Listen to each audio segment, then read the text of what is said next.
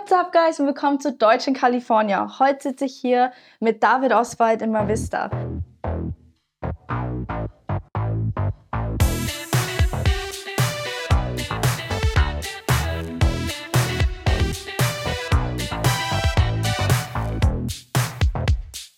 David, wie geht's dir?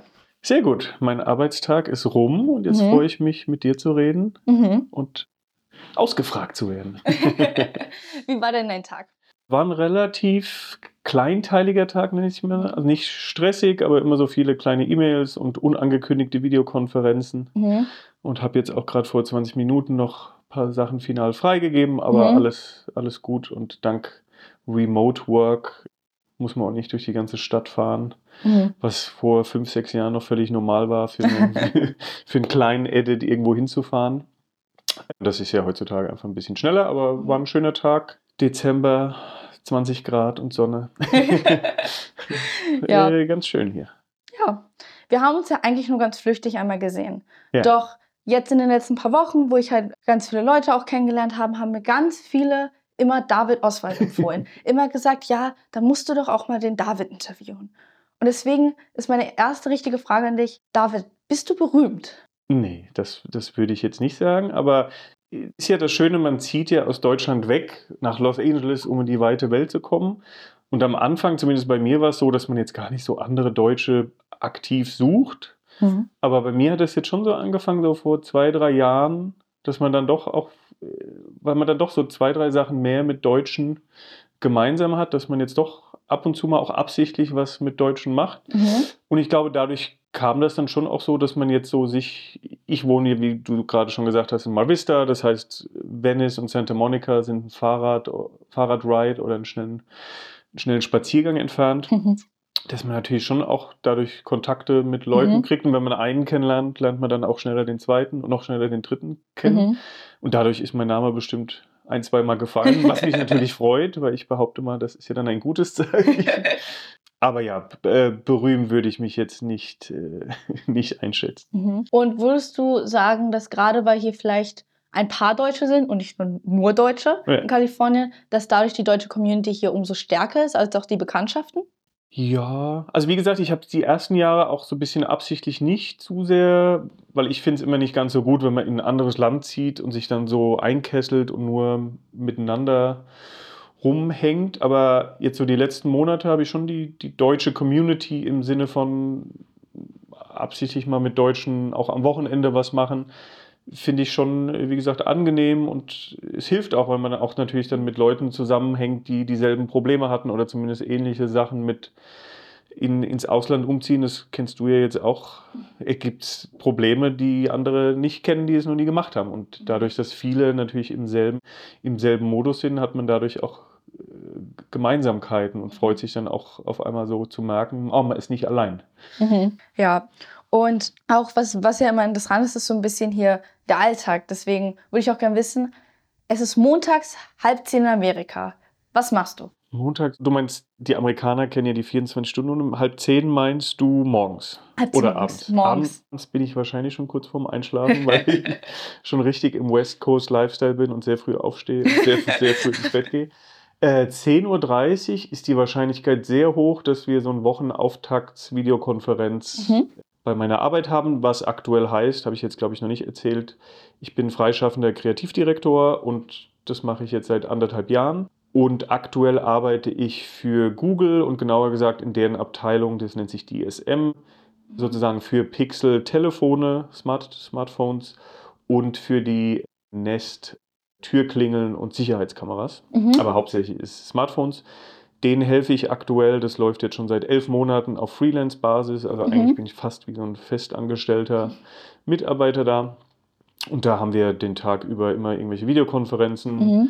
aber natürlich auch im Chat per E-Mail und arbeiten mit Video-Vendern, wie wir es nennen, also Videodienstleistern oder Audiodienstleistern. Was, kennst du dich ja wahrscheinlich auch ein bisschen aus durch deinen Vater und erstellen da sozusagen Werbespots für Social Media, aber auch für Fernsehen Mhm. zentral aus Los Angeles heraus für die Marke Google, Google Pixel und die dann aber auch in der ganzen Welt zu sehen sind, Mhm. wenn dann natürlich auch die Sprache adaptiert wurde oder lokalisiert wurde. Also in Deutschland sieht man dann auch manchmal Werbespots von dem Team, wo ich aktuell dran arbeite. Mhm. Und wie kam es genau dazu, dass du dich entschieden hast, Freelancer zu sein? Warst du schon immer Freelancer oder war es nee, was Neues? Also Leute, die sich ja mit Amerika ein bisschen auskennen, wissen, dass es unheimlich schwierig ist, einfach mal so in Deutschland zu sagen. Also, wenn man Deutscher ist, hat man ja dank der tollen europäischen Gemeinschaft, kann man einfach nach Paris gehen, man kann nach Madrid gehen oder nach Mailand und einfach arbeiten. Mhm. Das ist ja in Amerika schon immer schwieriger gewesen. Also vor 20 oder vor 10 Jahren war ich eigentlich noch wilder nach Amerika zu ziehen, aber da war es einfach noch nicht möglich, weil ich so ein kleiner Junior-Werbetexter war und mhm. keiner in Amerika sagt, okay, dann bezahle ich dir mal die Anwaltskosten von 15.000 Dollar, dass du hier bei uns arbeiten kannst. Lange Weg zu erzählen. Also ich bin hierher gekommen vor sieben Jahren und das war eine Festanstellung bei Apples Werbeagentur, die nennt sich Media Arts Lab. Die sind in Playa Vista, so ungefähr vier Kilometer südlich von hier. Und die haben mich sozusagen rübergelockt. Für die habe ich schon mal drei Jahre in London gearbeitet und dadurch gab es schon sozusagen eine bestehende Beziehung. Die wussten, mhm. was ich kann und was ich nicht kann und haben mich dann 2016 im Sommer gefragt, ob ich mir vorstellen kann, hierher zu ziehen. Mhm. Und dann haben ich und meine Frau haben gesagt, das versuchen wir mal. Mhm. Wenn einem das schon einer anbietet und auch den Umzug zahlt und dann noch ab und zu mal einen Flug nach Hause, das ist einfach eine, ein Setup, wo man erstmal nicht Nein sagen kann. Mhm. Das habe ich dann noch viereinhalb Jahre gemacht, bin dann zu einer Health Tech Firma, also die so im Bereich Gesundheitswesen versucht hat, die doch sehr teuren Medikamente in Amerika günstiger anzubieten. Da war ich dann anderthalb Jahre und dann kam, war ich an so einem Punkt, was will ich jetzt machen? Und da war für mich dann Freelancen ein toller Weg, einfach flexibel, projektbasiert, mhm. mal zwei Wochen auf was zu machen, manchmal auch nur vier Stunden, aber weitestgehend nicht mehr in einem Festanstellungsbereich, sondern einfach flexibel für Marken oder für kleine Startups einfach zu helfen, was ich kann. Und das sind nun mal so Werbekonzeption, strategische Beratung, Markenberatung. Mhm. Das heißt, eigentlich bist du so ziemlich über die Arbeit hergekommen, richtig? Genau. Also das Amerika hat mich schon immer fasziniert. Ich habe mhm. mein Englisch eigentlich über Simpsons, DVDs und VHS, VHS-Kassetten in Deutschland gelernt. Also war schon immer sehr amerikanisch auf Upbringing nennt man, ich weiß nicht, was die mhm. deutsche Übersetzung ist, also sehr Amerika beeinflusst. Ich bin in der Nähe von Wiesbaden groß geworden, wo natürlich auch eine starke Armee Präsenz war, was jetzt aber eher positiv war, weil du immer Basketball, du hattest viel Hip-Hop-Einflüsse, Kaiserslautern ist nicht weit mhm. weg von mir, Wiesbaden. Da haben wir dann auch, ich habe früher auch immer viel Basketball gespielt und in Wiesbaden hatten sie wirklich so eine Halle, wie man es in Amerika aus TV-Serien kannte, so eine Rundbogenhalle mit Holzparkettboden und alle anderen Hallen waren immer so deutsch.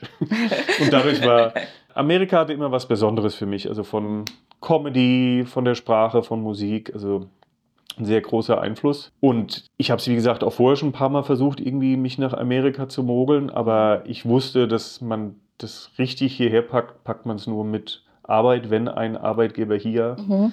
einen rüberlocken will. Und das mhm. hat sich dann erst 2016 sozusagen ergeben und war, ist, ist toll, wenn man natürlich ein Jobangebot bekommt, was diesen Umzug inkludiert.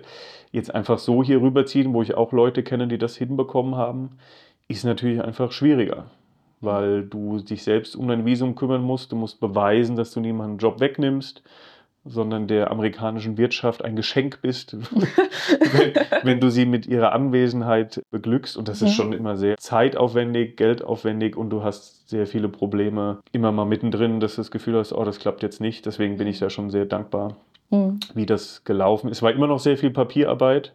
Inzwischen habe ich auch die Green Card, was dann nochmal dreimal so viel Papierkrieg ist und Amts, Amtsgänge, aber das, die Amis lassen sich da schon äh, wie kann man das positiv sagen? Sie lassen sich da schon, sie machen sich da begehr, begehrlich und wollen natürlich auch, dass die Leute richtig zeigen, dass sie hierher kommen wollen. Mhm. Ist witzig, weil viele, mit denen ich auch darüber geredet habe, was sie hier so nach Amerika geführt hat, die haben halt auch gesagt, die wurden sehr durch diese amerikanische Kultur geprägt. Ja. Halt wie Armee oder Basketball und die mhm. Musik, auch wo sie groß geworden sind. Deswegen finde ich es halt total interessant, dass es für dich genauso war. Ja, also ich, ich glaube, negativ wurde es ja auch immer als amerikanischer Kulturimperialismus gebrandmarkt in Deutschland. Mhm. Und man muss ja schon sagen, gerade in Westdeutschland waren wir sehr amerikanisch. Ich glaube, weil die Amerikaner einfach sehr viel investiert haben an Zeit und Geld in Deutschland, um das positive Beispiel für mhm wie kann Kapitalismus in Europa funktionieren, als Gegenstück zu Ostdeutschland auch. Und da waren natürlich die ganzen Fernsehserien, ob das Simpsons. Simpsons, aber auch Fresh Prince of Bel Air, all diese Sachen aus 90ern. Irgendwann, also für mich war auch ein ganz wichtiger Punkt in diesem Bereich, aber auch in meiner Arbeitsentwicklung mhm. war, als wir Kabelfernsehen bekommen haben, so 1992, mhm. 93 wo du dann auf einmal MTV bekommen hast, wo ein paar Sendungen aus Amerika kamen, ein paar aber auch aus London, aber die Werbung waren auf einmal total cool. Was ich vorher so nicht wirklich kannte, weil vorher gab es irgendwie, gab so ein paar kultdeutsche Werbung, weil da einfach der Jingle lustig war oder irgendwas anderes, aber so richtig so Levi's Werbung und Iron Brew war so eine Limonade aus Schottland, die gab es. Also waren so total lustige, coole Werbespots und das hat mir echt damals so mit 12, 13, 14 so, oh, in 30 Sekunden eine lustige Geschichte erzählen. Das hat mich total gepackt und auch später dazu geführt, dass ich dann in die Werbung gegangen bin. Mhm. Aber das hat, also du hast es aber nie so empfunden, dass es was Negatives ist, richtig? Dieser amerikanische Einfluss? Nö, also ich habe immer verstanden, wenn Leute das kritisch gegenüber Amerika sind. Ich bin jetzt auch kein Blank Check, dass alles, was Amerika macht, toll ist. Mhm. In der Woche, die wir jetzt gerade das Interview machen, ist ja auch Henry Kissinger gestorben, ein Politiker, der sehr kritisch auch ist. Also Amerika kann man viel auch aussetzen, aber ich glaube insgesamt mhm. ist es schon, finde ich, hat Amerika die letzten Jahrhunderte mehr Gutes als Schlechtes gemacht, was wie gesagt nicht die schlechten Seiten verschweigen soll. Und ich fand es einfach einen tollen Einfluss, weil von Musik, was Hip-Hop in den 90ern für uns Teenager damals war, bis zu Comedy. Also ich muss auch immer, ich erzähle immer die Geschichte, dass mein Englisch habe ich eigentlich gelernt durch Late-Night-Comedies, die damals nachts auf NBC Europe, das war so ein Finanzsender, und die haben dann einfach nachts Jay Leno und vor allem Conan O'Brien gezeigt. Und das habe ich dann immer auf VHS-Kassette aufgenommen mhm. und mir dann zweimal angeguckt, weil das war einfach so unheimlich gut. Und da gab es, glaube ich, dann erst kurz danach Harald Schmidt, was so die, die deutsche Kopie von Letterman und diesen Late-Night-Shows war. Also man kann sich, glaube ich, nicht daran freisprechen, dass Amerika schon kulturell einen großen Einfluss in Deutschland hatte und auch immer noch hat. Also ich würde mal behaupten, dass die Hälfte aller guten Sendekonzepte im deutschen Fernsehen sind Shark Tank, Masked Singer und so weiter, sind ja schon dann irgendwie auch alle aus Amerika. Äh, ja. Kann man sich nicht, kann man sich, glaube ich, nicht von freisprechen. Ja, das ist interessant, weil halt in den 90ern hatte ich Amerika oder die Amerika ganze amerikanischen Sendungen halt sehr geprägt. Aber für mich war das halt auch so, ja. obwohl es jetzt ja schon sehr viel später ist, ist ja. es halt immer noch so, dass, also als ich in Deutschland halt war, da habe ich auch ganz viel Serien geguckt und dann dieses Bild von Highschool ja, und auch die Musik gehört, halt all das. Ähm, es ist witzig, dass es halt immer noch so ist. Und deswegen wollte ich auch fragen, wie war denn eigentlich der 16-jährige David? Oha. Das, jetzt wird es peinlich und ein Test, wie ehrlich ich sein kann. Also mit 16 war ich, glaube ich, so der typische männliche Teenager, hätte gern mehr meine Zeit mit weiblichen Teenagern verbracht, war dann aber doch zu unsicher dafür und hab, war unheimlich Basketball, Basketball verliebt, sehr viel, was auch der sozusagen der, der Berührungspunkt mit meinen dicksten Freunden, die auch immer noch meine dicksten Freunde sind, die immer noch in Deutschland sind. Also Sport, Musik, was war sonst noch, 16, also all, Schule war jetzt, ich war nie der beste Schüler, nie der schlechteste. Ich habe relativ früh kapiert, dass Schule irgendwie ganz cool ist. Also sie nervt. Und natürlich wäre mir jeden Tag gern nicht hingegangen. Aber gleichzeitig habe ich irgendwie auch relativ früh kapiert, eigentlich ab jetzt geht es bergab. irgendwann muss man arbeiten und so weiter. Und irgendwie Schule war irgendwie so ganz idyllisch, weil ich mich irgendwann damit abgefunden habe, ich will jetzt nicht nach Harvard oder mhm. äh, Medizin studieren. Ich habe einfach die Oberstufe irgendwie so halbwegs mich durchgemogelt und Spaß gehabt und mit äh, Freunden viel Sport, Sport gemacht und dummes Zeug geredet. Und aber der 16-jährige David war kein kein Vorzeigebeispiel oder irgendjemand, wo man, wo, den man angeguckt hätte und gesagt hat, oh, aus dem wird noch mal was. Wenn ich fragen darf, wie sah denn dieser Spaß und diese dummen Dinge aus? Ach, das waren wirklich, also Schule, heimgegangen. Wir durften, ich bin an einem katholischen Mädchengymnasium zur Schule gegangen, was ein Jahr vor mir auch für Jungs es erlaubt hat. Mhm. Sehr coole Schule, sehr nah, wo ich gewohnt habe. Es waren so acht Minuten Fußweg. Mhm.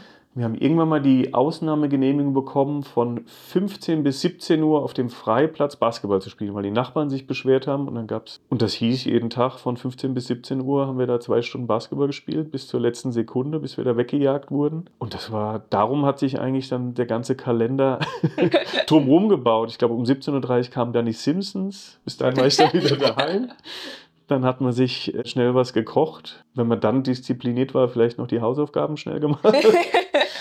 Und dann je nach Wochentag, irgendwann hatten wir dann auch einen Basketballverein. War Mhm. lange nicht, weil kleines Dorf mit 16.000 Leuten. Aber irgendwann haben wir dann einen gegründet und dann war das auch zweimal, manchmal sogar dreimal die Woche abends, waren dann Hallenzeiten. Und sonst, ich habe auch Handball gespielt und Fußball habe ich, glaube ich, mit 12 oder 13 aufgehört. Aber es war immer so Ballsportarten, war, war alles für mich. Mhm. Und was war, was war die Geschichte? Also abgesehen davon, dass natürlich Amerika dich geprägt hat, wie genau kamst du zum Ballsport? Weil ich weiß noch, als mir, das ist eine sehr amerikanische Geschichte, ähm, mir einmal, ich glaube, ja, es war ein Lehrer erzählt hat, wie er zum Baseball kam. Ja. Das war, ich habe ihn damals gefragt und er so, ja, das war jetzt mit fünf, das erste Mal mein Vater einen Baseball in die Hand gegeben hat.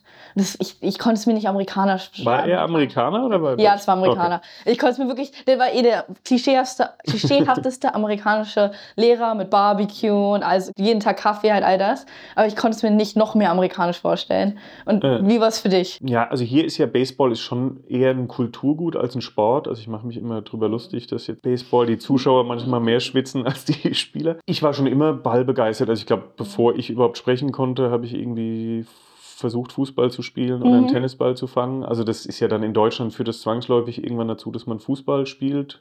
Habe ich auch relativ gut, aber irgendwann habe ich sowohl Achilles-Fersenprobleme bekommen, Mhm. weil wir immer auf Hartplätzen damals gespielt haben, Ja. als auch, dass ich irgendwann so, das war dann so mit 10, 11, 12 so gemerkt habe, entweder macht man das jetzt zum Rest des Lebens aus Spaß oder man versucht sich richtig nach oben zu arbeiten, Mhm. aber das, ich habe da ein, zwei Mal in so ein bisschen Auswahlmannschaften gespielt, das war dann echt nicht mehr so meine Welt, weil das Mhm. dann, das musste dann schon echt ein bisschen zu ernst nehmen und da war ich, Mhm. das war nicht so meins und da, hab- ich glaube jetzt für ganz weit oben, da hätte mir sowohl das Talent als auch der, der Biss gefehlt.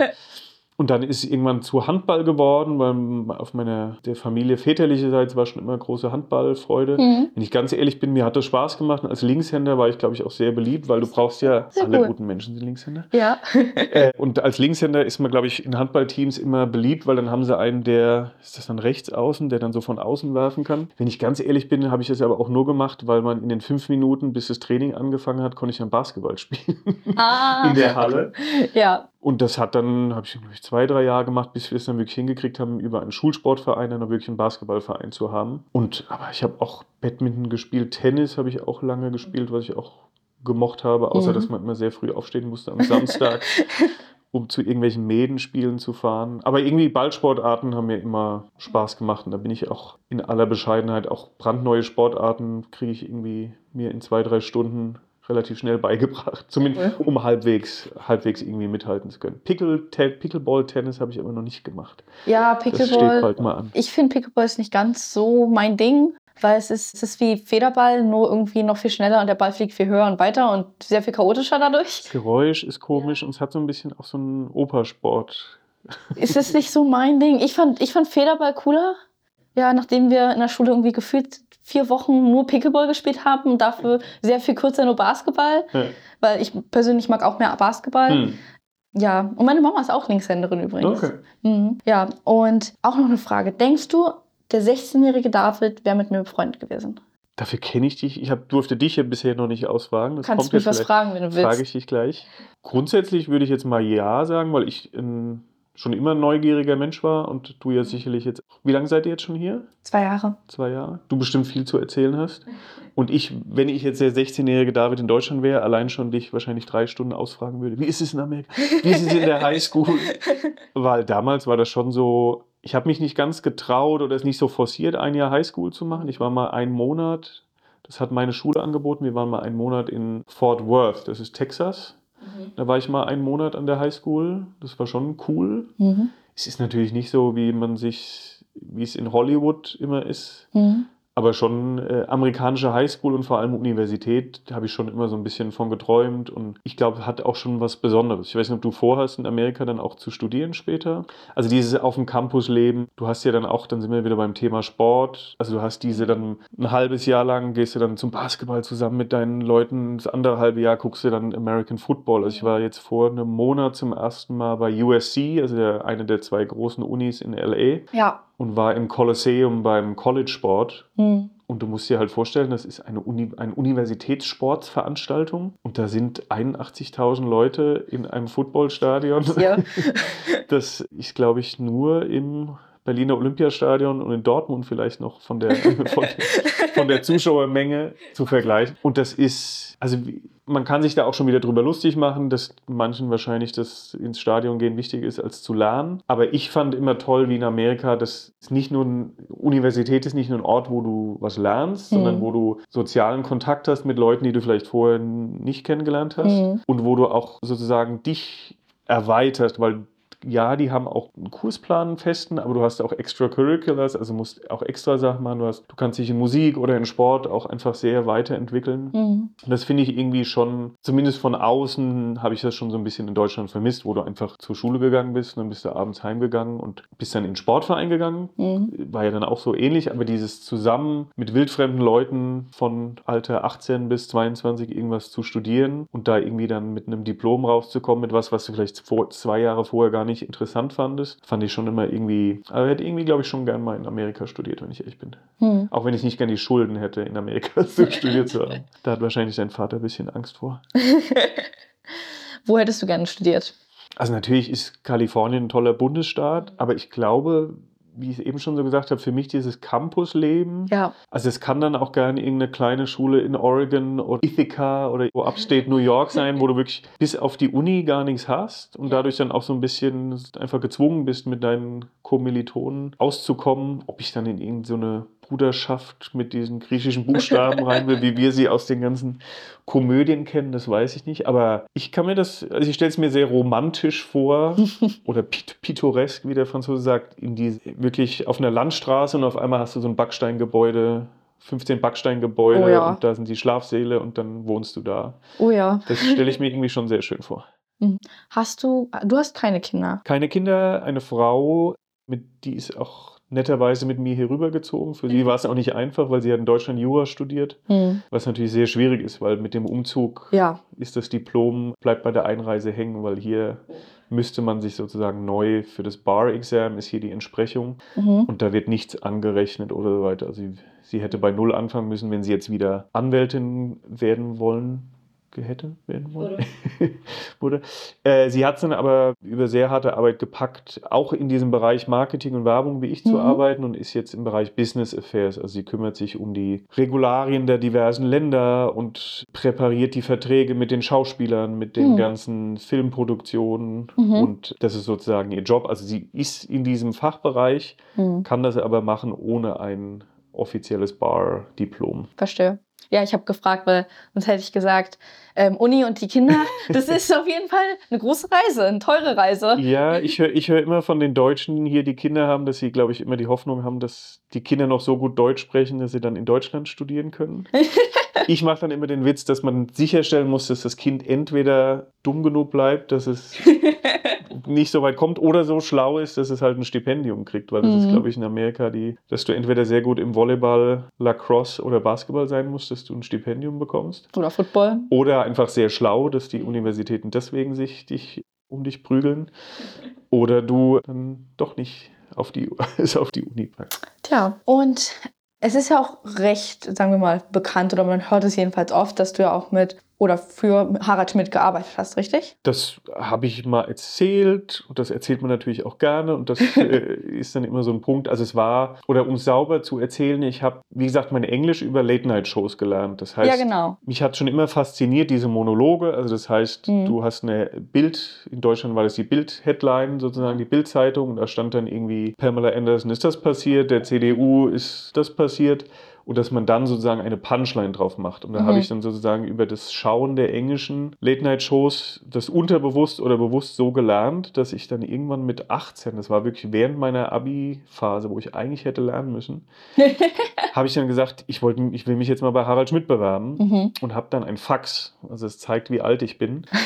Die hat, es gab dann eine Faxnummer von der Bonito Filmproduktionsgesellschaft, das war mhm. diese Firma, die das, die Harald Schmidt gehört hat, die diese Sendung gemacht hat. Und ich habe dann einfach zwei Seiten an meinem Computer getippt, ausgedruckt und da hingefaxt. Und dann hat irgendwie am nächsten Tag jemand angerufen. Ich habe erst gedacht, es wäre irgendwie eine Verarsche. Und das war dann ein fester Autor damals. Mhm. Und der hat dann gesagt, irgendwie sind jetzt nicht super deine Sachen, aber sie sind anders da als all den anderen Kram, mhm. den wir hier immer sehen. Hättest du Lust, das freischaffend bei uns zu machen? Und dann habe ich das noch, ich glaube, so fast ein Jahr noch so freischaffend gemacht. Das heißt, um 11 Uhr kam ein Anruf. Mhm. Dann hat er mir gesagt, hier sind die vier, fünf Themen von heute. Mhm. Deutschland hat da ein Spiel verloren im Fußball oder hier ist die Steuererhöhung oder hier dem geht's gut oder schlecht. Mhm. Also die ganzen Sachen, was sie denken, was ein fruchtbarer Boden für Witze ist.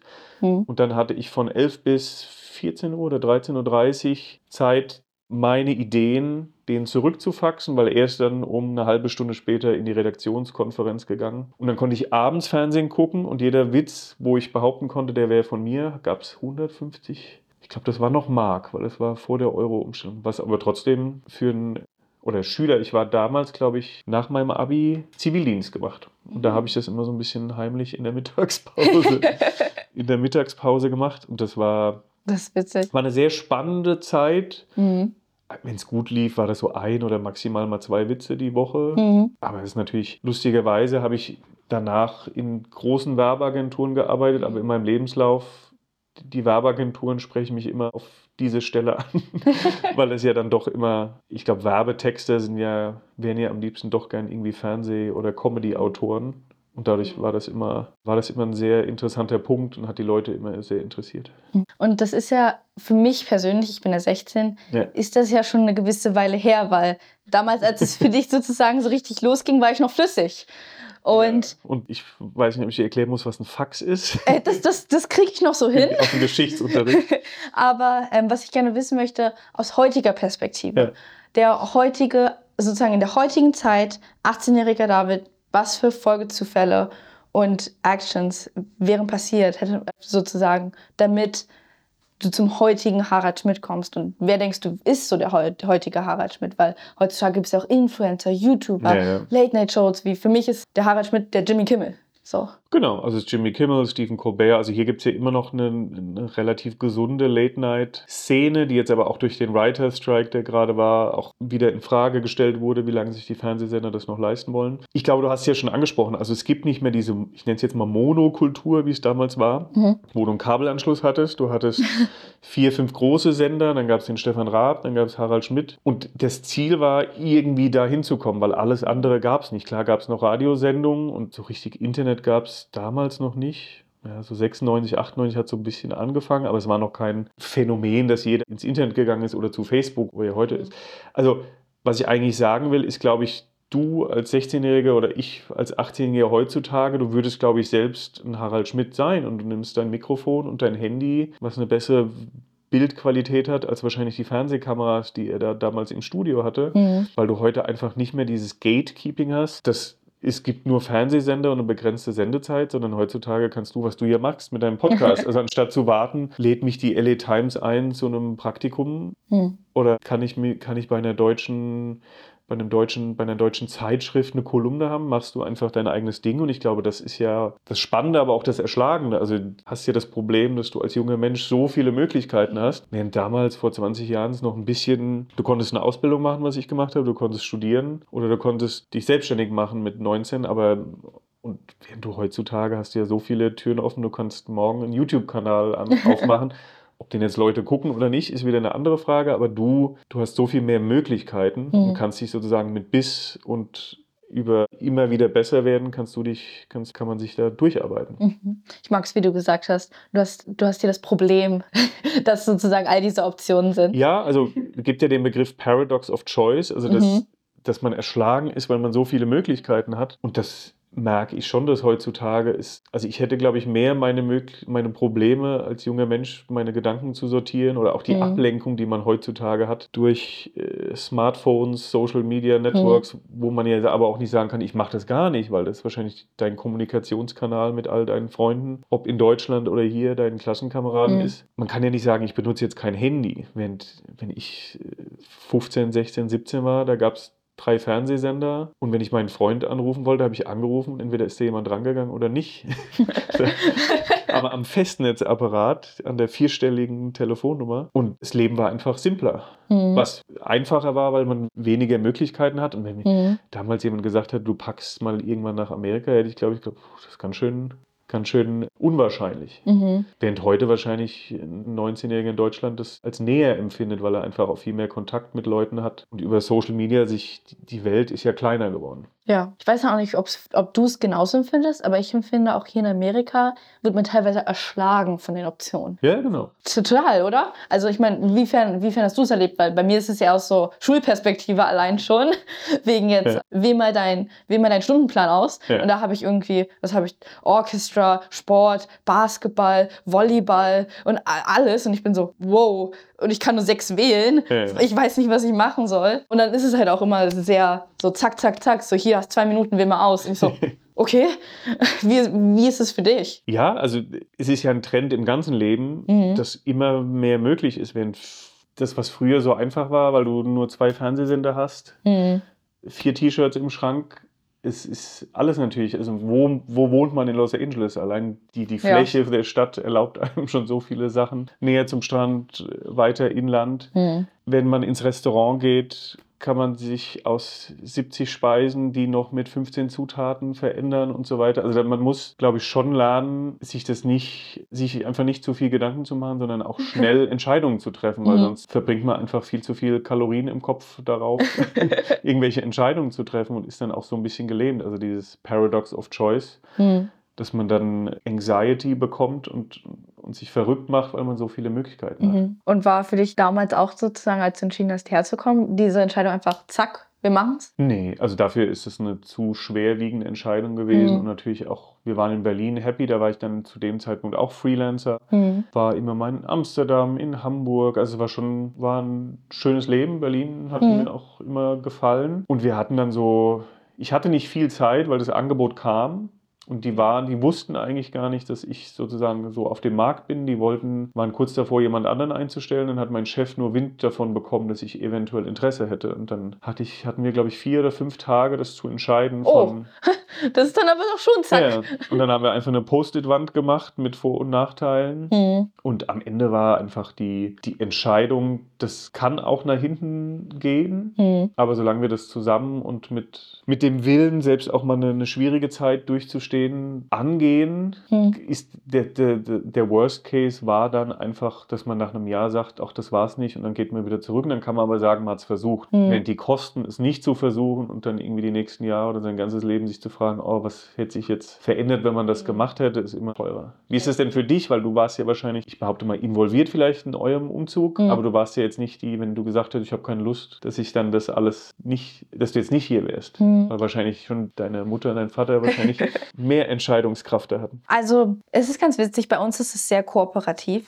Also, wir reden, wir reden sehr offen. Und das heißt halt auch, wenn so eine Entscheidung kommt, da sage ich natürlich schon, was ich denke und wir reden auch offen darüber. Aber für mich war es ja surreal. Ja. Also, ich konnte sozusagen so meiner Familie sagen, ja, wir ziehen so nach Los Angeles. Aber ich glaube, so richtig richtig, richtig wahrgenommen, es so in der Hand gehabt war, als dann, wir wollten eigentlich ein bisschen, meine Mama und ich wollten ein bisschen später ähm, umziehen, Ja. als dann sozusagen gesagt, wir ziehen jetzt in zwei Monaten statt sechs Monaten um. Ja. Das war dann so, oh, okay, weil dann kam es plötzlich so alles Ja. auf mich zu, weil das halt wirklich dann passiert. Hm. So, und ich dann halt auch alles wirklich so, so, okay, zack, jetzt ist es, du hast zwei Monate Zeit und dann bist du in einem anderen Land. Ja. So, an einem Kontinent, so zwölf Stunden, zwölf Stunden Flug entfernt von deiner Familie, von, von deiner Heimat auch. Allen Freunden. So, von allen Freunden auch. Ja. Und das war natürlich so eine Sache. Und dann, als ich dann hier war, war das dann natürlich auch sehr überwältigend. Also, Mhm. ich sag mal, also ich sag halt immer so overwhelmed, Ja. überwältigend.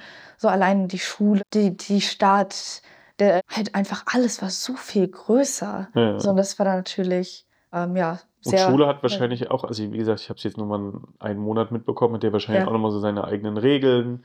Oh ja. Man muss sich ein bisschen finden, mit wem, Das, das war so. mit wem befreundet verrückt. man sich. Ja, das, das war tatsächlich wie im amerikanischen Film. Ja. Ähm, Schule an sich war wirklich so, das war wirklich, wir hatten den, erst mussten wir, erst ging das so gar nicht, die haben auch dann ganz wenig geantwortet, wir mussten richtig nachhaken, wann kann ich zur Schule. Hm. Dann hieß es, du hast den Termin jetzt diese Woche, dass du ein Interview hast. Dann habe ich das Interview, dann haben sie gefragt, ob ich am gleichen Tag oder am nächsten Tag mit der Schule starten möchte. Und ich so, am nächsten Tag bitte. So, und das ist halt auch einfach ein riesiger Campus, halt ein ganzer Block. Ja. So, das ist halt unsere Schule. Wir haben gefühlt irgendwie sieben Gebäude oder so. Das war natürlich auch so, wow. Und wie schon gesagt, halt die ganzen Klassen. Dann Hm. gibt's halt auch ganz viele neue Wörter wie GPA. Und ich habe Ja. keine Ahnung, was das ist. Das ist halt, um es kurz zu übersetzen, das ist halt so der Durchschnitt deiner Noten, nur als Zahl. Ja. Äh, Vier ist hoch, eins ist ganz tief. Das war natürlich dann so eine Sache. Und so Freunde kennenzulernen, halt wie im amerikanischen Film. Ich hatte Matheunterricht, dann kam ein Mädchen, blaue Haare. Ich kannte sie nicht wirklich und fragte dann, ja, was machst du eigentlich während der Mittagspause? Ich so, äh, ich habe noch nichts vor. Ich war gerade mal so ein, zwei Ja. Wochen an der Schule. Die so, cool, ich würde dich rum. War es wie im Film wirklich. Die ganzen kleinen Pocketgruppen an Leuten. So, da war wirklich, da war einer, ich erinnere mich noch ganz genau, die asiatische Gruppe. Das war total witzig, weil die waren halt auch so mit Hello Kitty Flasche und Bento Box, halt so richtig wie aus dem Film. Und dann, ja, habe ich ein anderes Mädchen kennengelernt durch, durch sie. Und die hat mich dann auch gleich eingeladen, hey, dieses Wochenende gehen meine Freundin ins Kino, willst du mitkommen? Und ich Hm. so, ja klar. Und ich habe sie gerade erst kennengelernt. Hm. So, und das war halt, ich glaube, das ist halt auch hier, zeigt halt auch sehr auf, für mich jedenfalls, wie kommunikativ und offen die Leute Ja. sind. Und, Amis sind schon grundsätzlich offen, auch Fremden gegenüber. Ja. Und ich glaube, in Deutschland hat manchmal auch, also zum einen spricht man in den Amis auch, die sind so fake. Hm. Ich finde, die sind halt auf den ersten Blick einfach immer erstmal ein bisschen netter und sagen einem Hallo, auch wenn sie einen nicht kennen. Hm. Und ich glaube auch in Deutschland hat man häufig so diesen Eindruck, auch in Amerika, da fahren sie mit Cabrios und Maschinenpistolen rum Hm. und alles ist so gefährlich. Aber ich glaube, das gibt's, aber das sind, glaube ich, eins oder drei Prozent. Aber grundsätzlich ist der Amerikaner an sich sowas von nett. Und ich glaube, in keinem Land wird man fast so häufig, ohne irgendwie wirklich den zu kennen, mal zum Mhm. Abendessen eingeladen. Hm. Und das ist irgendwie schon toll. Und zu deinem vorherigen Punkt wollte ich auch nochmal sagen, sei dankbar, dass dein Vater nach Los Angeles gezogen ist, weil wenn du jetzt vorstellst, der wäre irgendwie Ölbohrturmmacher und du hättest irgendwie nach Oklahoma Oh ja. oder Wichita Ja. ziehen müssen. Also LE erschlägt einen bestimmt, aber ist, glaube ich, sicherlich spannender als in irgendeinem kleines Definitiv. Also Kaff auf dem Land. erschlagen ja im positivsten Sinne. Es war sehr, es war halt, wie schon gesagt, eine sehr überwältigend. Man konnte die Informationen nicht so schnell annehmen, besonders äh, aufnehmen, besonders nicht so mit dem Jetlag. Ja. Ja, genau, aber was halt auch so eine Sache ist, ist ja oft redet man auch so das Leben hier und für mich aus einer 16-jährigen Perspektive ist so American Life so Highschool Life und halt einfach wegen den ganzen Serien, die man so guckt und dann halt das so alles sieht und dann kann ich auch sagen, dass ich finde persönlich, wie ja gerade mit der Mittagspausengeschichte, dass das dem so recht entspricht. Aus deiner Perspektive, Ja. was ist so für dich der American Life und denkst du, es entspricht hier dem auch, was du dir vorgestellt hast? Also grundsätzlich bin ich mir schon sehr bewusst, dass American Life und Californian Life, glaube ich, auch nochmal ein minimaler und oder ein vielleicht auch großer Unterschied ist, dass in Kalifornien alles nochmal ein bisschen optimistischer, Mhm. auch hier hart gearbeitet wird. Mhm. Also ich glaube, Deutschen, wir können schon auch voneinander behaupten, dass wir in Deutschland hart arbeiten, aber ich glaube in Amerika, gerade Kalifornien, die wissen schon auch, wie man echt nochmal eine Schippe drauflegt. Also was ich halt unheimlich mag am Arbeiten hier ist, ist, ist ein gewisser Optimismus oder auch die Einstellung von, das klappt schon irgendwie. Mhm. Also man, man, man kriegt nicht irgendwie als erstes die Bedenken von irgendwas gesagt, wenn man eine Idee hat, sondern was man aus dem Improv-Theater, das ist so, so zwischen Comedy und Theater, wo du eigentlich, da gibt es die Regel, man darf nicht Nein sagen, sondern man nur immer Yes and. Also wenn jemand sagt im Improv-Theater, ich bin jetzt in einem Obstladen, dann darf der andere nicht sagen, ich will jetzt aber in einem Kino sein und du sagst, ah, wir sind im Obstladen und dann. Und, und so sind die Kalifornier, finde ich, auch im Arbeitsalltag, selbst wenn man mal eine dumme Idee hat, wo man eine halbe Stunde später selbst, ach, was, was habe ich denn da für ein dummes Zeug geredet? Die sagen aber nicht blöde Idee, sondern sagen, hier sind die zwei, drei Sachen, die ich an die Aspekte, die ich gut finde, Mhm. sagen dann auch ehrlich, was sie nicht dran finden, aber es ist, es ist immer erstmal zu gucken, wie kriegt man was hin. Und ich finde, das merkt man auch gerade, wenn du mit Leuten außerhalb des Arbeitsumfelds, sondern so im Bekanntenkreis mitredest und du hast irgendwie eine Schnapsidee und ich will jetzt Schildkröten vermieten. Oder kein, mir fällt jetzt keine, ist wahrscheinlich die, dümmste, die dümmste Idee, die mir gerade einfällt. Passt aber zu Amerika. Ja. Und du in Deutschland würdest du rollende Augen bekommen und hier steckt dir einer eine Telefonnummer zu von jemandem, der dasselbe, der, der Ziegen vermietet hat für Ziegen-Yoga. Ah, der hat das total gemacht. Also das ist so diese, keine Idee ist blöde genug Mhm. und es geht einfach nur darum, es zu machen. Und dann auch wieder dieser Aspekt, dass in Amerika das Scheitern nichts Schlimmes ist, sondern eigentlich erst, wenn du viermal gescheitert bist, du wirklich auch was versucht hast. In Deutschland immer so, oh, dann ist meine Firma pleite gegangen, schämt man sich immer so für. In Amerika ist es so, oh, ich habe vier Sachen versucht und hm, haben alle nicht so funktioniert, aber jetzt hat es funktioniert. Also grundsätzlich finde ich im Alltag, aber gerade in der Arbeit macht es unheim- unheimlich angenehm, zu arbeiten, wenn du nicht ständig nur Chefbedenkenträger um die einen rum hast, sondern eher Leute, die aus einer Idee eine bessere Idee machen, weil sie was dazu sagen und nicht einfach sagen, oh, mag ich nicht. Hm, verstehe. Und gerade wenn man ja auch oft so über American Life und so redet, ist ja auch so ganz oft Sweet 16. So 16. Geburtstag ist immer so ein großes Ding.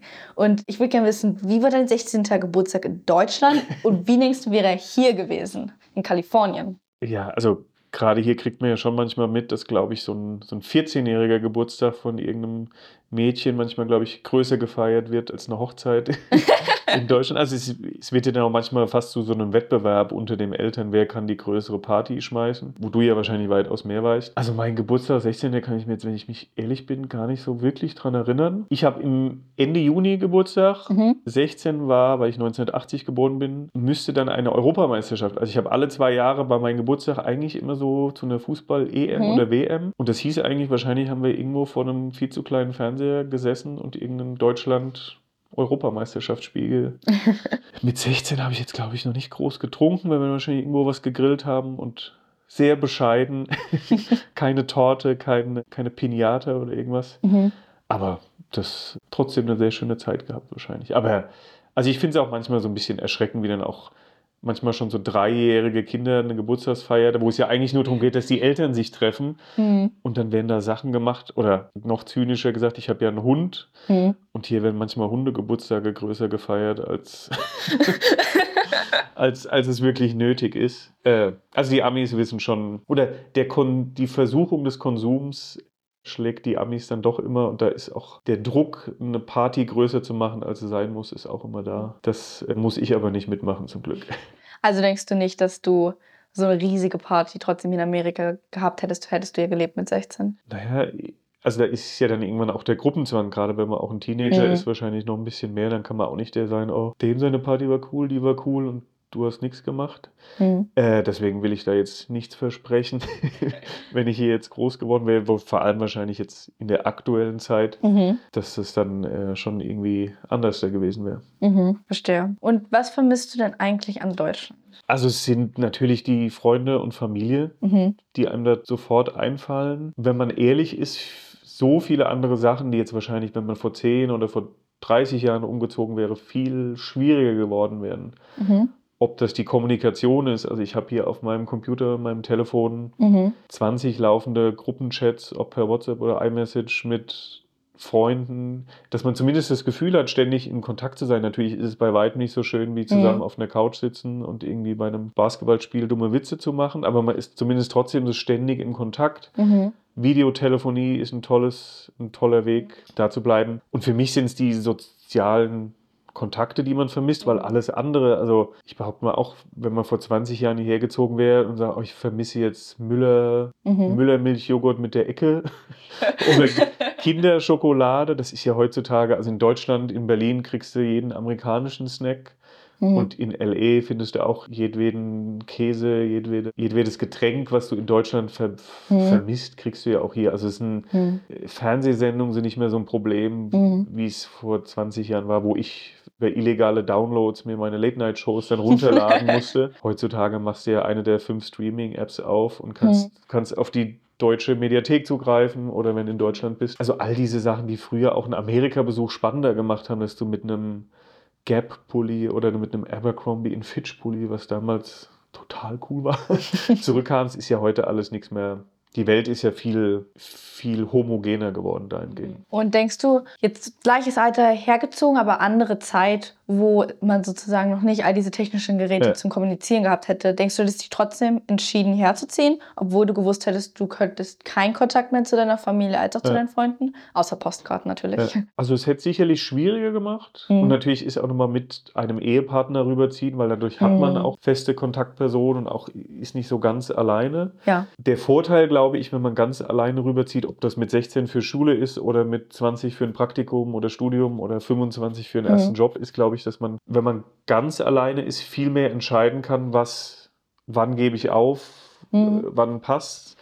Weil wenn du allein bist, kannst du dann auch drei Monate von Rahmen aus der Tüte leben und sagen, das ist mir jetzt das wert. Oder vor 15 Jahren hätte ich das gemacht, weil da wollte ich unbedingt nach San Francisco. Das war damals so optisch, fand ich das da total schön und hatte da auch Diskussion mit einer Werbeagentur. Aber ich war einfach noch zu jung oder zu unerfahren, dass sie es gemacht hätten. Ich hätte da gesagt, solange ihr mir eine Unterkunft stellt, arbeite ich für umsonst, weil einfach der, der, der Drive da war, während wenn man mit einem Ehepartner, dann muss man sich auch Mhm. ständig unterhalten, weil es bringt nicht, wenn der eine total glücklich ist und der andere nicht. Ja. Und dadurch ist das schon auch ein anderes Umziehen, als wenn man alleine umzieht. Aber auf deine Frage, ob ich jetzt mit 16 alleine umziehen und nur einmal im Monat telefonieren hätte können, es hätte es schon schwieriger gemacht, aber ich glaube, man weiß ja auch immer, dass man immer irgendwie zurückkommt. Also ich Mhm. bin mit 29, bin ich ein Jahr nach Australien Hm. Und das hat sich schon auch so ein bisschen so angefühlt, weil du einfach durch die Zeitverschiebung, Hm. du hattest fast kein Fenster, wo du wirklich telefonieren konntest. Das war auch gerade so die Zeit. Da gab es Internetcafés, aber man hat noch nicht sein Smartphone. Kaffee. Ja, man ist in ein Café gegangen, die hatten dann da so Windows-Rechner und dann hat man sich bei Hotmail oder bei Facebook, das gab es dann, glaube ich, damals schon, eingeloggt, weil es gab noch nicht sozusagen Mobilfunk, Mobilfunkanbieter, dass du die ganze Zeit Internet hattest. Also es kam damals so langsam, aber du bist wirklich beim Rumreisen durch Australien, bist du in ein Internetcafé, dann habe ich mich eingeloggt und habe einen Blog geschrieben, damit meine Verwandten zumindest halbwegs wussten, was ich irgendwie gemacht habe. Es hat es aber auch irgendwie spannend gemacht, weil du halt nicht die ganze Zeit connected warst mit der Welt, sondern du warst auch so ein bisschen, konntest diesen Urlaub und wirklich auf der anderen Seite des Planeten sein fast noch ein bisschen mehr genießen, was heute vielleicht auch ein bisschen schwieriger ist, wenn du die ganze Zeit Mhm. mit deinen Freunden chattest, anstatt wirklich neue Freunde zu finden Mhm. vor Ort. muss sagen. Jetzt, wo wir mal über den bisschen älteren Kram, für mich jedenfalls reden, ne? ganz oft, also wenn man jetzt so über Harald Schmidt und dann redet man auch über so Sat 1 und Ja. dann kommt auch oft das Gespräch ARD. Und ich habe mich damals gefragt, als ich es zuerst mal gehört habe, was ist die ARD? Kannst du mir das erklären? Ja, die ARD ist eine von zwei großen öffentlich-rechtlichen Fernsehanstalten, was man, glaube ich, den Amerikanern ein bisschen schwieriger erklären muss, weil die kennen nur, ich glaube, die haben PBS, was so ein ähnliches Konzept ist. Ich habe auch nie gehört. Public Broadcast Service, da kommt, glaube ich, die Muppets und die Sesamstraße her. Also es ist so deren, Ah. Mhm. während ja amerikanisches Fernsehen sonst sehr werbefinanziert ist und dadurch auch trashy und müssen auf Einschaltquoten sein, war PBS immer so, da kommen die coolen Dokus, aber es guckt halt, gucken halt wirklich zu wenige Leute. Mhm. Aber ARD ist die allgemein Deutsch, allgemeinen Rundfunkanstalten Deutschlands. Ist, Mhm. glaube ich, jedes Bundesland oder manche haben sich zusammengelegt, gibt, glaube ich, so neun oder zehn Mhm. Fernseh- und Radiosender, die sich dann D und das Gegenstück ist ZDF, was aber zentral aus Mainz ist. Mhm. Das ist noch so. ZDF habe ich sogar gehört. Ja, davon habe ich sogar noch gehört. Und ist ARD noch so ein großes Ding? Ich glaube ja. Also natürlich werden sie auch sehr kritisiert. Das liegt aber auch daran, die, die es kritisieren, ist die Bild-Zeitung, die natürlich ein Staats, ist ja nicht staatsfinanziert, sondern bürgerpflichtfinanzierten Fernsehsender scheiße finden, weil je mehr es das nicht geben würde, desto mehr müssten dann die Bild-Zeitungen ihre Informationen daher bekommen. Ich finde es grundsätzlich aber schon ein gutes System, dass diese öffentlich-rechtlichen Fernsehsender sich wissen, wo sie ihr Geld herbekommen, nämlich von den Pflichtabgaben der deutschen Bürger Mhm. Und sich dann nicht drum kümmern müssen, welche Werbekunden verbrenne ich jetzt, äh, verprelle ich jetzt, wenn ich eine Dokumentation mache über wie schlecht Nestle ist, was auf RTL wahrscheinlich nicht stattfinden würde, weil sie Angst hätten, dass dann Nestle keine Werbung mehr schaltet. Mhm. Deswegen finde ich es schon grundsätzlich ein, ein wertvolles System. Ob jetzt eine kleine, kleine Stadt wie Bremen seine eigenen Fernsehsender braucht, ist dann wieder ist eine andere Diskussion. Sehr gut, jetzt wurde ich einmal aufgeklärt über die ARD. Vielen Dank. War ich nicht darauf vorbereitet. Ich hoffe, dass. Hast du gut gemacht. Und ähm, als du mit deiner Frau hierher gezogen bist, Ja. inwiefern, weil du hast ja gesagt, dass sie, dass ja sie wegen dem Jurastudium Ja. das schwierig war, inwiefern war das denn für dich auch irgendwie, ist ja viel Verantwortung, die du auch irgendwie hattest, weil Ja. du dir ja gesagt hast, okay, lass uns rüber und sie dann bewusst mit entschieden hat, okay, ich mache das, aber Ja. dadurch ist mein Studium nichts mehr wert. Inwiefern waren da, war das für dich eine Herausforderung und bestimmt auch irgendwie eine Last? Absolut. Wir haben da aber auch schon bei der Entscheidungsfindung drüber geredet, was das für Vor- und Nachteile hat. Grundsätzlich war sie aber auch schon auch sehr interessiert, mal im Ausland zu arbeiten. Sie hatte auch schon mal in Dublin studiert, also es war jetzt auch nicht komplett neu für sie. Und sie wusste aber auch, dass sie das erste halbe Jahr gar nicht arbeiten darf. Also so lange hat der Papierkram gedauert, dass mein L1-Visum, was dem Ehepartner erlaubt, hier zu arbeiten. Aber bis das Prozess ist und alles sie wusste, ein halbes Jahr wird sie nicht arbeiten können, deswegen ist sie auch erst so Stück für Stück ein bisschen später umgezogen. Und dann haben wir einfach das Abkommen gemacht oder miteinander so geredet, dass wir offen vor Probleme und tolle Sachen miteinander teilen und dass wenn irgendwas Natürlich ist das größte Problem, was entstehen kann, dass der eine total schockverliebt in Kalifornien und die Arbeit ist Mhm. Und der andere nicht. Mhm. Aber ich glaube, solange man das äh, transparent miteinander kommuniziert, wussten wir, dass wir das irgendwie hinkriegen. Und jetzt Mhm. im Nachhinein oder wo sie jetzt ist, ist, ich glaube, in dem, wenn man 15.000 Mal würfeln würde, ist das schon am, am oberen Ende, was man hätte erwarten können. Also sie arbeitet fest bei Google und ist da sozusagen in der Marketingabteilung und macht sozusagen diese Rechtsberatung. Wenn man das jetzt vor sieben Jahren ihr gesagt hätte, das hätte sie, glaube ich, nicht geglaubt. Also deswegen ist alles gut ausgegangen, aber deine Frage ist sicherlich schon berechtigt, wenn man zu zweit umzieht Mhm. muss man, glaube ich, einfach ehrlich und transparent miteinander kommunizieren, dass man irgendwann merkt. Und ich hätte, glaube ich, auch kein Problem gehabt, wenn sie nach zwei Jahren gesagt hätte, hey, das bringt mir hier weder Spaß, weil ich nicht arbeiten kann oder den Job, den ich bekommen habe, der ist nicht toll. Mhm. Für mich ist hier ein Karrieregrab und ich fühle mich hier wohl, dass man dann selbst, wenn man, wenn ich in der Situation gewesen wäre, dass mir das hier alles toll gefällt, dass man dann auch ehrlich ist und sagt, aber für uns als Paar ist es dann besser, wieder zurückzuziehen. Mhm. Und hätte man das ja auch, auch gemacht. Verstehe. Und auch wie schon vorher erwähnt, hatte mir auch amerikanische Sendungen dich sehr ähm, geprägt und inspiriert. Und genauso wie es halt sehr einzigartige amerikanische Sendungen gibt, gibt es ja auch sehr einzigartige deutsche Sendungen. Und inwiefern denkst du denn, ist hier so dieses Mindset, das gerade diese sehr amerikanischen Sendungen wie die Simpsons so kreiert? Ja. Was denkst du? Also ich, ich glaube natürlich ist Hollywood ein unheimlicher Nährboot, also genau wie Silicon Valley nicht zwangsläufig ist, dass da was Besonderes passiert, sondern es ist einfach ein Ort geworden, wo alle Leute sich treffen und du einfach auf einem engen Raum unheimlich viele talentierte Leute hast und dadurch viel mehr Sachen entstehen, als wenn die verteilt sind über fünf Orte. Und ich glaube, da muss man schon einfach sagen, dass Hollywood ein unheimlich wichtiger Ort ist, weil sich die ganze Zeit Leute zufällig oder zum Mittagessen treffen, die sich vielleicht sonst nie getroffen hätten und dann auf einmal beim Mittagessen merken, ach, ich hatte auch eine Idee über eine Sendung, über eine Zeichentricksendung, die im Weltall stattfindet Mhm. Und du hier dann auch die Leute hast, die du schnell anrufen kannst und wir machen jetzt mal eine 15 Minuten Testsendung. Mhm. Und ich glaube, das ist schon so ein bisschen das Besondere hier und natürlich, das, man darf halt auch nicht vergessen, dass der, der Ami genauso wie der Engländer den Vorteil hat, dass sie die Kreation, die sie machen, ob das eine Fernsehsendung ist, ein Podcast, Musik, weitaus mehr weltweit seinen Anklang finden wird, weil die englische Sprache einfach ein bisschen weiter verbreitet ist als Deutsch. Mhm. Das heißt, der deutsche Kreative, ob der jetzt eine Sendung entwickelt, einen Podcast macht, einen, einen Song schreibt, sich schon immer die Frage stellen muss, mache ich den jetzt auf Deutsch und werde der fünftgrößte Musiker in Deutschland oder mache ich es auf Englisch und bin dann der 270. größte Musiker auf der Welt. Aber die deutsche Sprache engt einen da schon immer sehr ein. Also es gibt sicherlich auch Beispiele. Dark war ja eine Sendung auf Netflix, die aus Deutschland kam, Mhm. aber total beliebt war hier, die dann auch wirklich Leute, die kein Wort Deutsch kannten, auf Deutsch mit amerikanischen Untertitel geguckt haben. Also es, es gibt es schon und es ist Mhm. auch das Boot ist, äh, sagen immer Leute, dass sich da noch erinnern, dass das ein tolles, so ein Film aus den 80ern war. Mhm. Also es ist jetzt nicht, dass wir in Deutschland uns verstecken müssen von, von der Mhm. kreativen Leistung. Man darf aber auch nicht vergessen, dass Deutschland 80 Millionen Einwohner hat Mhm. Und Amerika, glaube ich, aktuell 340 Millionen. Mhm. Es ist einfach ein größeres Land, das heißt, hier sind mehr Leute. Dann gibt es auch noch den zynischen Satz, den man sicherlich sagen kann, dass 1933 Deutschland alle, alle kreativen Leuten, alle kreative Leute aus Babelsberg nach Hollywood geschickt hat. Also gibt es wirklich ja auch Artikel drüber, die man lesen kann, dass sehr viele Filmemacher, häufig jüdischer Herkunft, in Mhm. den 30er Jahren dann Deutschland verlassen haben und nach Hollywood gegangen sind. Mhm. Dadurch ist natürlich auch die Anziehungskraft von Hollywood noch mal stärker geworden. Dann wird das so ein selbstverstärkender Mechanismus, dass jeder, der weiß, ich will toll im Filmbereich werden, weiß dann, dann muss ich nach Hollywood. Ob das ein Hans Zimmer, ein deutscher Musiker ist, oder Stefan Sonnenfeld kenne ich noch vom Namen her. Der hat zum Beispiel eine große dem Company 3, also eine große Post-Production Company und Filmregisseure.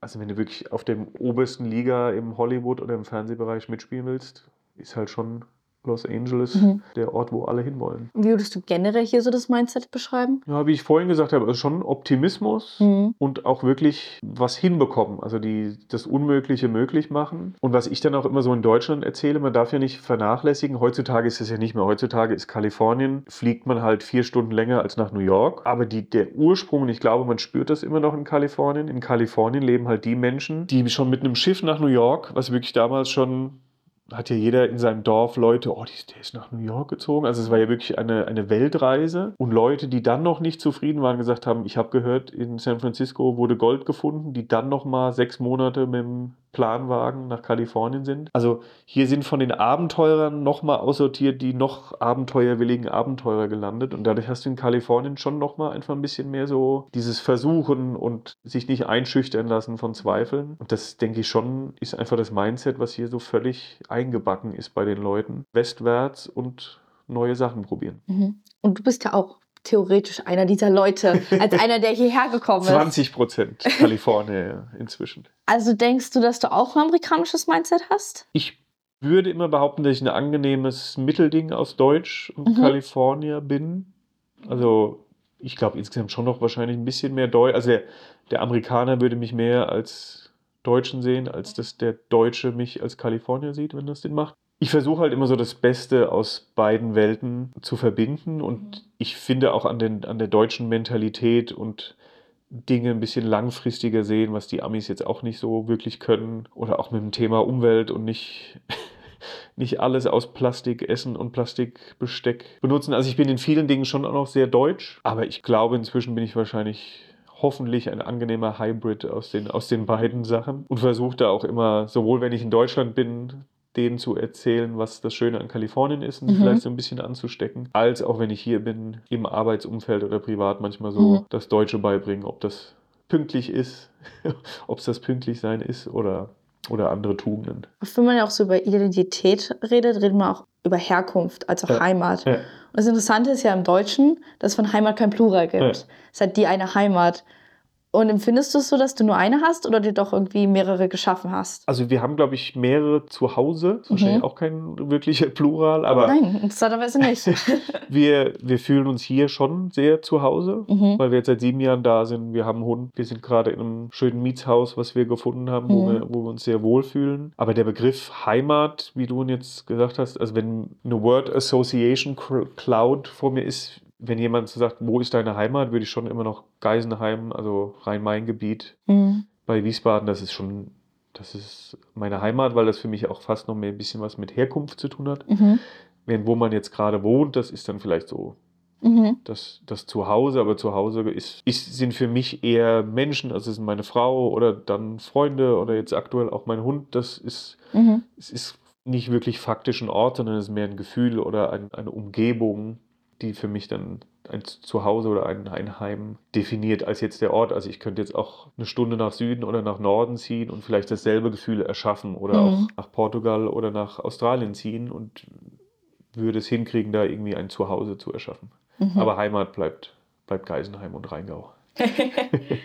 Und eine Frage, die ich auch sehr gerne in jeder Folge frage, ist, was ist es für dich? Ist es Sicherheit ist Freiheit, Sicherheit und Freiheit oder Sicherheit oder Freiheit? Ui, das ist eine, eine schwerwiegende Frage. Also ich glaube, und würde ich schon mal sagen, ist es nicht, weil ich glaube, auch Freiheit bedeutet, im unsicheren Wasser zu schwimmen. Also man hat nur die Freiheit, wenn man auch, oder für mich ist das Beispiel, in Amerika fühlt man sich frei, weil man jederzeit machen kann, was man will. Mhm. Man kann innerhalb von anderthalb Wochen seinen Job ändern und das kann aber auch der Arbeitgeber machen. Mhm. und ein, äh, ein selbst äh, loswerden, was aber natürlich dann auch die Sicherheit einschränkt. Also ich finde, beides kann man nicht haben. Ob es jetzt aber ein und, ein, ein oder ist, also ich glaube, man kann es schon minimal miteinander verbinden, aber man kann nicht beides haben. Man muss sich, glaube ich, schon entscheiden. Mhm. Und der Amerikaner ist da meistens dann doch, oder der Kalifornier doch meistens dann eher auf der Freiheits, Mhm. Freiheits, setzt seinen Fuß auf den Stein Mhm. und macht sich im Zweifel nicht so wirklich Gedanken, was in drei Monaten ist und kauft sich das 3 Millionen Haus, auch wenn er nicht weiß, ob er in vier Monaten noch einen Job hat oder kauft sich die, den teuren Mercedes auf Leasing, auch wenn er sich jetzt vielleicht noch nicht leisten kann, in der, in der optimistischen, in sich selbst anlügen, dass er sich in einem Jahr dann vielleicht leisten kann. Das ist schon äh, deren Einstellung hier. Mhm. Und eine Sache, die ich noch sagen wollte, Ja. tatsächlich hat auch in einer der Kommentare hat dann geschrieben, ja, dann nimm David Oswald bitte als nächstes dann. Deswegen eine letzte Frage für anscheinend doch die Fans, die du da draußen irgendwie hast. Die von mir nicht bezahlten, hätte, hätte ich es machen sollen. Dann bitte, David, für all diese treuen Fans aus da draußen, inklusive der, der den Kommentar geschrieben hat, erzähl mir eine lustige Geschichte von dir. Lustige Geschichte von mir. Ich weiß nicht, ob du mal gesehen hast, ich habe mal mit, weil ich ja so ein großer Basketballfan war, mit Mhm. 16 ein Quiz gewonnen. Mhm. Und, oder vorher einen Preis ausschreiben, was dazu geführt hat, dass ich nach Berlin gehen durfte zum NBA-Spiel. Oh.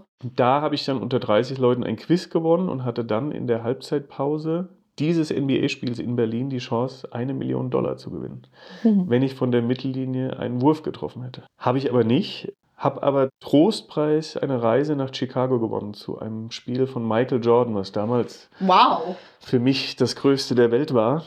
Hätte ich mir natürlich mit der Million auch kaufen können. Aber das war, das war eine schon eine, eine sehr, sehr spannende Zeit. Verstehe. Und dann? So, sogar ich bin da erstaunt, weil ich, ich, Michael Jordan ist schon echt eine große Ansage. Wow. Den kennt man heutzutage immer noch. Manche, manche jüngeren Leute denken, er ist ein Schuhdesigner, habe ich gehört. Die wissen schon gar nicht mehr, dass er Basketballer war. Ich glaube aber viele sehen ihn noch als der, die Ja, Basketball-Ikone. er hatte ja zum Glück diese Doku, die vor Ja. zwei, drei Jahren rauskam, die ja wirklich ihm auch nochmal sehr geholfen hat. Aber Ja. das war meine, meine spannendste Story, als ich 16 war. Na dann, mal sehen, ob ich auch noch solche eine Story habe mit Ist ja 16. noch viel vor dir. Ja. Na dann, vielen Dank, David, dass Vielen, du heute Dank. warst. Ich lade dich noch auf einen Kaffee ein. Sehr gerne. Und das war's mit Deutsch in Kalifornien. Super. Vielen, vielen Dank.